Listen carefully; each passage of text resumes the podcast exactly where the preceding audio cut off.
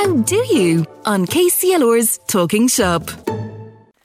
So yes, one of my favourite parts, which listen, I say that about everything, don't I? I do. Oh, I love all the show.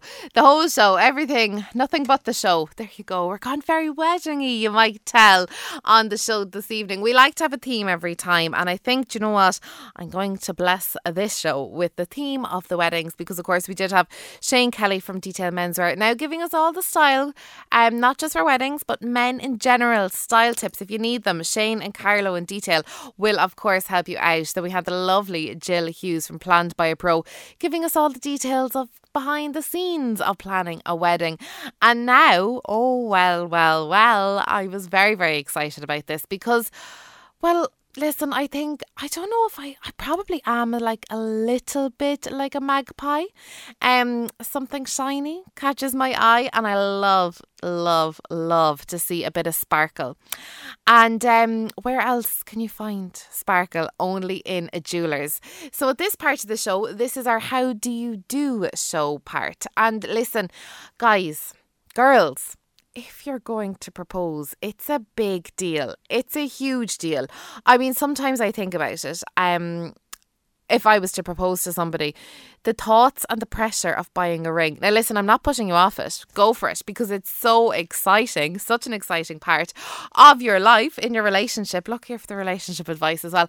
But sometimes it's very hard to know whether you would like to buy a yellow gold ring, a white gold ring, 2 diamonds, 1 diamond, 3 diamond, 4 diamonds, any diamonds, no diamonds. Oh my goodness, there is a lot to think about. But don't worry, because you know what? I said, you need help with this. So what did I do?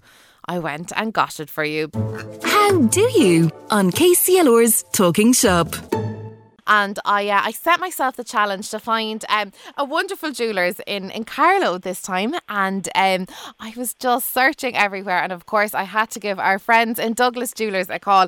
Ivan Tucker. Ivan, thank you so much for joining me on the show. Pleasure, Aisling. Thank you. Listen, Ivan, we were chatting off air about there's so many things that we can be talking about when it comes to jewellery and rings and bracelets and watches. Listen, there's absolutely everything. But you have some tips for us, or just even some advice if we are not, well, we, of course, anybody can do it, but how to pick out an engagement ring for someone as a surprise.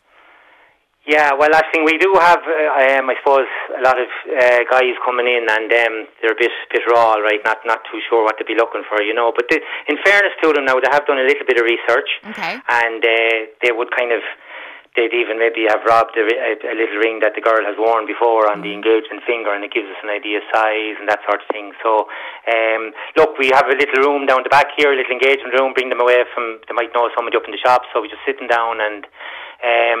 so kind of just the girls here would be fairly up to speed with what's kind of fashionable, I suppose, and we tend to sell more of kind of less is more, like not too much kind of brash or not too much in your face stuff, you know. Yeah. Like nice solitaires, 4 claw settings, nice halo rings, 3 stones, tulip settings. I won't get into the too much nitty gritty with Aisling, but like that sort of thing. And then so we kind of steer them in the right direction, and they kind of, in fairness to a lot of them, they've done a small bit of research and have a bit of an idea, but, and generally, thank God, 99 times out of 100, it kind of seems to work out pretty well, you know. That's so good. So they kind of know whether they're coming into you, whether it's going to be maybe gold or white gold or rose gold is, I mean, obviously it's very popular. Yeah, as well. But sometimes they say that if the lady wouldn't be overly fussy, she wears a bit of white, she wears a bit of yellow, we'd nearly be gearing them back towards a bit of yellow now, because the yellow gold has become more, is back in vogue now, I would say. Yes. And the white gold, there's just a bit more maintenance on white gold, so I just don't want to blind you with the science of it, but there is a little bit more maintenance on white gold, and the rhodium liquid that we use to clean it and all is gone through the roof as in price. Okay. So whereas it's much easier to just polish a yellow gold ring,